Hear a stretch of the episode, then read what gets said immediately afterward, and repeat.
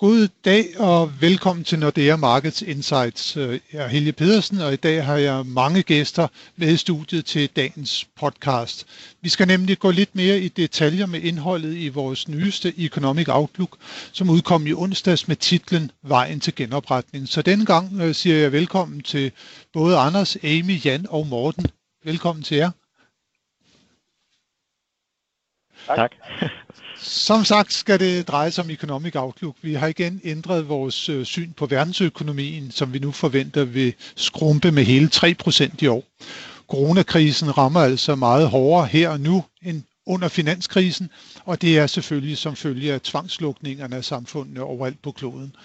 Men til gengæld venter vi også i vores hovedscenarie, at genopretningen bliver forholdsvis hurtigt til næste år, forudser vi således, at verdensvæksten vil lande på hele fem procent.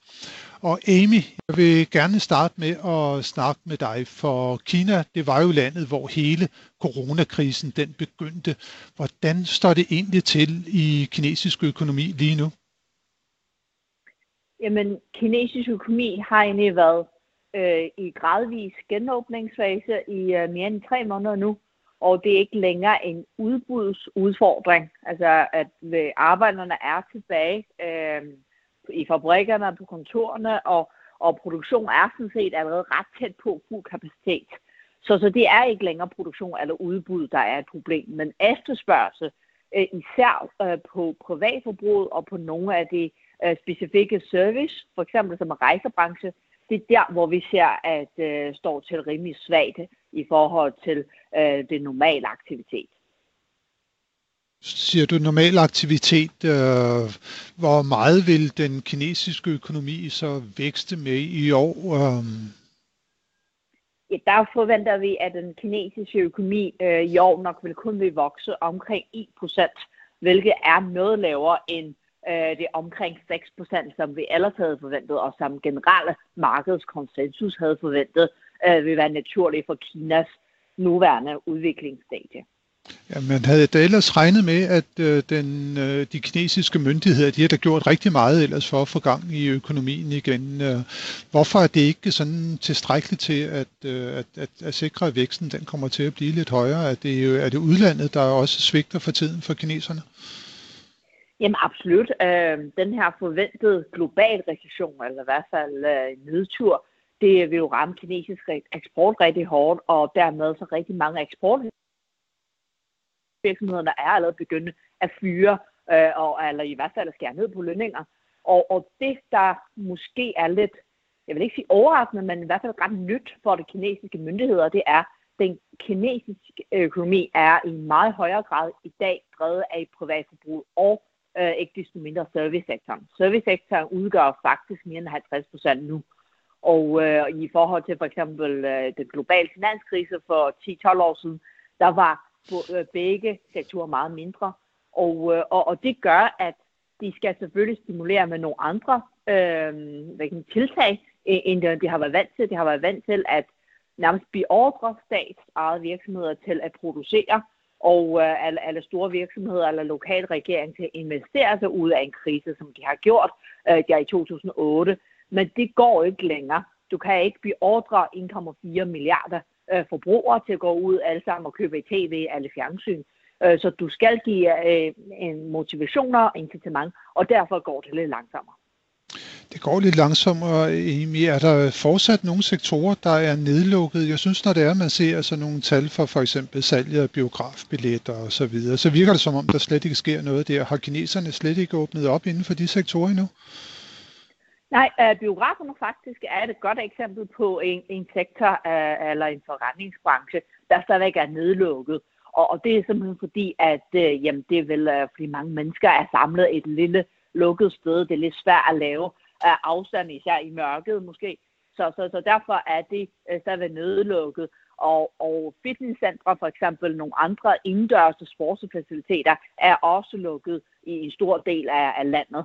Så, så der har vi meget af det her såkaldte offline øh, forbrugsservices, eller personlige services.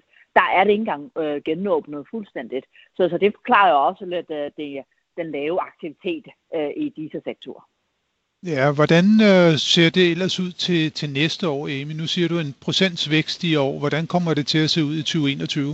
Er vi så tilbage på sådan en øh, rigtig vækstspor igen? Ja, der forventer vi faktisk otte procent øh, B N P-vækst næste år, og det er noget højere, end hvad vi ellers havde forventet, omkring fem komma fem procent. Og det er jo simpelthen fordi, at der ser vi jo selvfølgelig, at rigtig meget af, af, af opsvinget bliver udskudt til næste år, øh, og noget af de, jamen produktion, jamen det skal overkompenseres, og, sådan, og måske nogle fabrikker i nogle sektorer vil overkompensere øh, den tabte produktion, og det vil simpelthen trække ud til næste år. Også øh, mange af de her infrastrukturinvesteringer, som regeringen har lanceret for at give noget træk på økonomi, jamen det vil også fortsætte i stor grad øh, i slut, øh, anden halvdelen af det her år og næste år, og det vil trække rigtig meget øh, på væksten. Øh, og så forventer vi simpelthen også, at, at coronavirusen, selve virusen, er rimelig meget under kontrollen, øh, så at det, det i mindste ikke lægger en frygt for, for folk til at gå ud og forbruge, og alle måske gå i biografen eller fitnesscenter. Så der forventer vi lidt højere vækst. Vi forventer lidt højere vækst også der.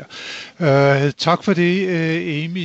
Nu må vi jo sige, at øh, fra at det var Kina, der var epicentret for coronavirusudbruddet, så fik det relativt hurtigt spredt sig også til Europa. Og lige for tiden så ser Europa vel ud til at være nærmest hårdest ramt øh, af, af alle de store regioner. Øh, Anders, øh, hvad er egentlig årsagen til det, og hvad kan vi vente os af europæisk økonomi i år?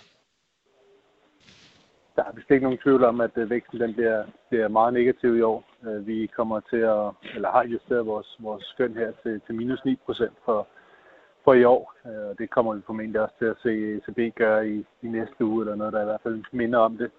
Og det er jo nedlukningerne, som har været, som har været relativt hårde i Europa. Det har været, det har været muligt at lukke store dele af samfundet ned, og det er jo det, der kan, kan ses i så store negative vækstrater for, for ja, stort set alle økonomier i, i Europa.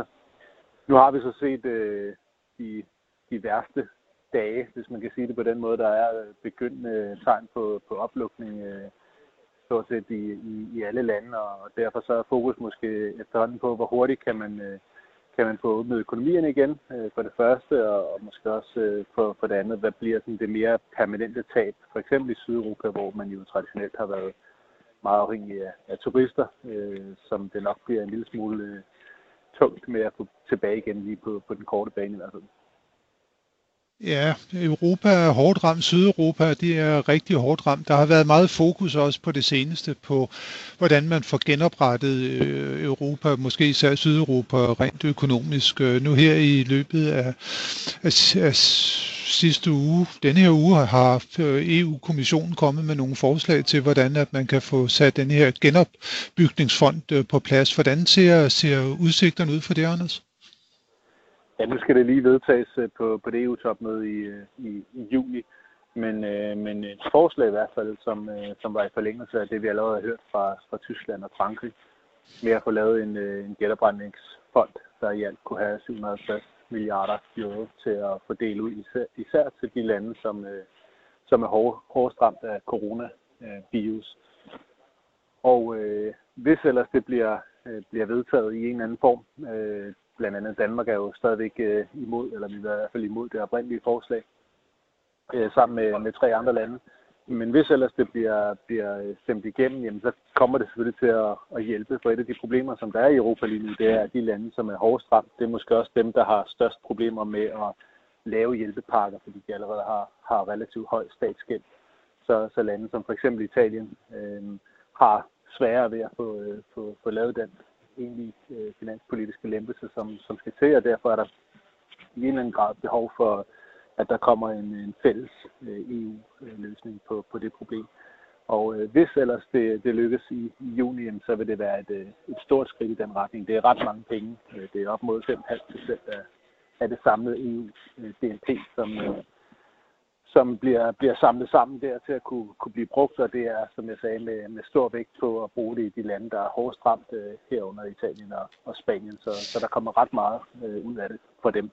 Ja, for vi ser jo også i Italien, der har vi jo et vækstskøn i år, der ligger nede under elleve procent, øh, altså fald på, på mere end elleve procent i økonomien. Italiens øh, gæld er jo også stort. Der er vel også noget, som man må forvente, at der vil komme noget fokus på, på de finansielle markeder på. Hvordan kan Italien overhovedet klare denne her øh, kæmpe, kæmpe gæld? Og især hvis det er, at, at det her forslag for kommissionen ikke bliver til noget, så kommer italienerne jo til at stå i en rigtig, rigtig svær klemme. Hvordan, øh, hvordan ser du på det? Jeg tror allerede, vi har haft den øh, bekymring i, i markedet, hvis ikke det var for, for E C B. Men E C B har jo lavet deres... Øh, deres pandemiopkøbsprogram, hvor de skal købe op for syv hundrede og halvtreds milliarder euro i, i år. Og øh, det forventer vi faktisk bliver udvidet øh, i næste uge, så, så det bliver endnu større. Og det er jo nok årsagen til, at vi ikke allerede har set de italienske renter stige ret kraftigt, fordi jeg tror ikke, der er ret mange, der kan se, at den italienske øh, statsgæld skulle være holdbar på, på de her øh, niveauer, som vi kommer til at se efter i år. Men lige nu der er fokus selvfølgelig på at hjælpe italienerne. Det er almindelige mennesker, som, som er hårdt ramt og som mister deres job, og der vil man gerne være, være solidarisk og, og få genoprettet italiensk økonomi. Og så må man på en eller anden måde kigge på, på gældsniveauerne på, på den anden side af, af den her coronavirus. Men havde det ikke været for E C B, så havde det været en helt, helt, helt anden situation. Og selvfølgelig så vil det blive endnu, endnu mere fordelagtigt for italienerne, hvis der så samtidig kan komme en, en fælles europæisk hjælpepakke til øh, dem i fordeltid. Så E C B har altså en kæmpe rolle at spille for tiden i genopretningen af den europæiske økonomi. Hvordan er det lige vores vækstforventning til euroområdet ser ud i, i næste år? Jamen, jeg tror, at en del af det tabte øh, fra i år, det kommer til at blive, blive bundet ind i, øh, i næste år. Så, så det er minus ni procent for, for i år, og så får vi det meste af det tilbage næste år, men kommer ikke helt tilbage på, på det niveau, som vi startede på, før, før den her krise den, den satte ind. Tak for, tak for det, Anders. Vi må jo sige, at øh, europæisk økonomi, det er jo noget, som har en meget stor betydning, også for udviklingen herhjemme i Danmark. Og Jan, vi har jo været sådan relativt fortrøstningsfulde omkring dansk økonomi i et stykke tid, også her under coronaudbruddet. Hvad skyldes det egentlig, og, og hvad skal vi vente os øh, i år, og hvor meget vil, vil det her svage øh, euroområde og svage ø- europæiske økonomi i det hele taget påvirke situationen herhjemme? Jamen, der er ingen tvivl om, at det gør selvfølgelig ondt på, på dansk økonomi, når Europa nu har det så skidt, som, som Anders lige skitserede. Men når vi kigger på sådan vores vækstforventninger, så, så ligger Danmark stadigvæk i den rigtig, rigtig gode ende, selvom tyve tyve bliver lige så slemt B N P-mæssigt som, som under finanskrisen i to tusind og ni med, med et fald i dansk B N P på omkring fem procent. Jamen, når vi så sammenligner det med, med nogle lande længere sydpå, jamen, så, ser det jo faktisk, så ser det jo faktisk relativt flot ud. Og hvis man skal prøve at forklare, hvorfor at vi, vi et eller andet sted klarer så godt igennem krisen øh, i dansk økonomi, jamen, sådan som jeg ser det, så er der primært tre grunde. Den første er, at vores eksportvirksomheder er øh, sådan relativt øh, stærke i, i sådan en øh, global nedgangsperiode. Vi, vi, er mange, vi har meget stor eksport af medicinvarer, vi har meget stor eksport af grøn teknologi, øh, vi har meget stor eksport af landbrugsvarer, og det er nogle, nogle varegrupper, som ikke rigtig bliver så hårdt ramt, øh, som for eksempel den svenske industri eller den tyske industri. Så det er en god ting ved, ved dansk økonomi. Noget andet er, at da vi gik ind i krisen, jamen, så var der et meget stort opsparingsoverskud i, i dansk økonomi, ikke mindst i husholdningerne. Øh, så husholdningerne, selvom det har gjort ondt på dem, selvom de har oplevet en indkomst, nedgang, jamen så øh, deres udgangspunkt var rigtig, rigtig stærkt, og det gør jo så også, at når vi så kommer igennem krisen, og specielt kommer ud på den anden side af krisen, jamen så har man bedre muligheder for ligesom at, at gå ud igen og bruge nogle penge, og den vej rundt stimulerer økonomien. Og endelig den sidste, det er jo så, at, at vi heller ikke i modsat, modsætning til tidligere havde nogle store ubalancer øh, i dansk økonomi, da vi, øh, da vi ramte krisen. Og det var specielt øh, på boligmarkedet, hvor boligmarkedet jo sådan nogenlunde var øh, i balance op til krisen, og det er jo fundamentalt anderledes end det, vi så tilbage i, i to tusind og ni. Så noget bedre øh, situation at gå ind i krisen på for dansk økonomi, men øh, hvis vi lige prøver at vende tilbage til, øh, til hvad, hvad det er, der der skal ligesom øh, drive øh, udviklingen også fremadrettet. Øh, hvad, hvad, hvad tror du så der? Altså, vi har haft de her kæmpe øh, støtteprogrammer, men hvad med regeringen? Vil de også forsøge på måske at kickstarte dansk økonomi for ligesom at sikre, at vi kommer sådan ordentligt i gang med, med genopretningen i, i løbet af tyve enogtyve måske? Ja, det tror jeg ikke. Det kommer vi nok ikke udenom. Altså det, der kan gøre mig lidt bekymret, det er jo, at selvom vi har set ledigheden stige, jamen så skal vi jo stadigvæk huske på, at vi har mere end to hundrede tusind folk, øh, der, der er på lønkompensation. Og spørgsmålet er, om der er nødvendigvis er et arbejde til alle de her mennesker, når de kommer tilbage. Lønkompensationsordningen, den udløber jo, i hvert fald sådan, som det ser ud nu, lige på den anden side af sommerferien. Og der vil nok være nogle af de her mennesker, som vil opleve, at, at der det arbejde, de havde inden krisen, jamen det er det simpelthen ikke længere. Så vi den vej rundt kommer til at se en yderligere stigning i ledigheden. Og derfor tror jeg også, at regeringen vil lave nye initiativer. Der har været meget snak for eksempel om de her indenfrosne feriepenge, om det kunne være en mulighed for at stimulere aktiviteten yderligere i dansk økonomi. Men jeg tror faktisk også, at den hjælpepakke, som Anders snakkede om fra E U, det, altså, det bliver rigtig, rigtig godt for dansk økonomi. Mange af de her penge, som E U-kommissionen foreslår, de, de skal jo øremærkes til den grønne omstilling, til energirenovering. Nogle af de, nogle af de her ting, som vi er super stærke til øh, i Danmark. Så jeg tror, det vil, altså både herhjemme har vi måske brug for at stimulere økonomien lidt, men også det der, de ting, der sker i Europa. Altså jeg må indrømme, jeg, og det kan godt være, at jeg er for optimistisk, men jeg har svært ved at være sådan rigtig øh, pessimistisk på dansk økonomis vejen, fordi jeg synes, det, altså tingene går i, i vores retning, sådan som det ser ud lige nu. Tingene går i vores retning, men øh, hvis det nu er, at denne her store genopretningsfond øh, for, for Europa, den øh, bliver så godt for dansk økonomi, hvorfor er det så, at Danmark er imod den? Oh, det, nu skal jeg jo passe på ikke at blive politisk. Øhm, altså det er jo selvfølgelig øh, den her med, at vi, øh, eller øh, regeringen og, og nok også et stort flertal i Folketinget, ikke bryder sig om den her mekanisme med, at man bare mere eller mindre uden betingelser giver penge, specielt til, til de sydeuropæiske lande. Altså en af grundene til, eller faktisk den primære grund til, at vi står så stærkt herhjemme i dansk økonomi, det er jo fordi, vi har... Vi har opført os øh, fornuftigt i en lang periode, sørget for, at der var overskud på de offentlige budgetter, sørget for, at vi ikke øh, havde underskud på betalingsbalancen. Alle de her ting, som vi har, hvor vi har opført os rigtig, rigtig fornuftigt. Og så kan man øh, jo godt argumentere for, at jamen, de lande, som så ikke har gjort det lige så godt som Danmark, jamen, skal de så bare et eller andet sted blive lønnet øh, med, nogle, med nogle penge, som et eller andet sted vi også kommer til at hæfte for. Øh, så, så det er jo nok det, der ligger til grund for, at, øh, at Danmark ligesom har, har meldt sig ind i sparebanden sammen med de andre, øh, sammen med et par andre lande, og ligesom går imod den her fordelingsnøgle. Sparebanden er med i. Tak for, for det, Jan. Man kan jo sige, at sparebanden, den kører ikke rigtig i U S A for tiden. Der bliver der skruet fuldstændig op for de offentlige finanser. Og Morten, U S A skal vi jo også runde nu her. Det er verdens største økonomi. Vi havde en præsident Trump, der var meget arrogant i begyndelsen af udbruddet af coronavirus. Han sammenlignede det med en almindelig influenza. Det var det ikke lige frem. Hvordan står det egentlig til i amerikansk økonomi lige for tiden? Jamen, det står også skidt til i, i amerikansk økonomi, ligesom det gør mange andre steder i, i verden. Øh, men den gode nyhed er måske, at, at de begynder sådan lige at se sådan lidt lys for enden af tunnelen. Så, så de håber jo på, at, at når vi rammer her i, i juni, at så vil vi se en, en mere åbning af økonomien. Men det er klart, det er et, et ganske øh, hårdt tilbageslag, vi har set, øh, ikke mindst på arbejdsmarkedet, hvor at, øh, vi jo altså har set millioner af mennesker, som, øh, som har mistet deres job. Og øh, det ser ikke ud som om, at blødningen er sådan helt stoppet endnu, men, men øh, vi håber i hvert fald sådan inden for øh, et par måneder, måske omkring juni, juli, at, øh, at tingene begynder sådan at, at vende lidt rundt der. Og der begynder det at vende lidt rundt, men ser vi på udvikling, for eksempel på de offentlige finanser, apropos det, som vi også snakkede om før, omkring situationen i Europa, så er det jo blodrøde tal, som der bliver præsenteret for tiden. Ja, det er det, og det er, det er så store tal, at de næsten er svære at forholde sig til. Altså, hvis man tager alle de pakker, der er kommet fra U S A indtil videre, så er det to komma tre billioner dollars. Det er jo helt sindssygt. Og hvis man sådan tager det underskud, der ligesom er lagt op til i forhold til B N P, så er det tyve procent. Så det er, det er ganske store summer, men, men det er selvfølgelig også nødvendigt, når, når så stor en del af arbejdsstyrken bliver, bliver arbejdsløse, så, så bliver du nødt til at, at, at gå ind og, og kompensere for det. Og hvordan er det så lige? Hvem er det, der køber alle de her statsobligationer, som der bliver banket ud? For renten, den burde jo ellers stige kraftigt med det her enorme udbud.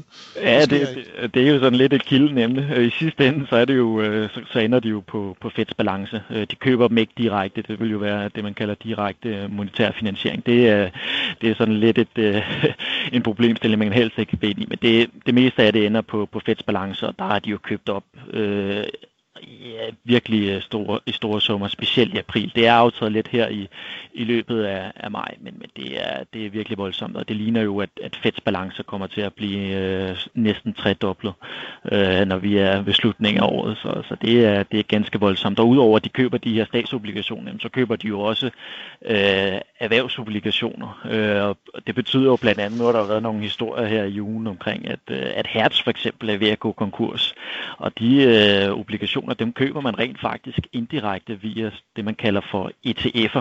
Så Fed, de går jo virkelig ud på, på det, vi vil kalde for, for risikokurven og, og, og understøtter virksomhederne. Og øh, det, at man har de her enorme hjælpeprogrammer, både fra det føderale budget, de statslige budgetter, der, de enkelte delrepublikker og fra, fra Forbundsbankens side. Hvordan øh, får det lige sådan øh, genopretningen af amerikansk økonomi øh, i gang? Du nævnte før, at nu begynder vi nok at kunne se lidt bedre tal på arbejdsmarkedet, men hvordan ser, ser vækstforløbet ud hen over resten af året, og hvordan vil tyve enogtyve forløbe der? Ja, man kan sige, det, det minder jo lidt om, hvordan det ser ud også i de andre økonomier, at specielt andet kvartal kommer til at se, se rigtig skidt ud. Øh, det er rigtigt nok, at de her pakker øh, kommer til at hjælpe, kommer også til at hjælpe på arbejdsmarkedet.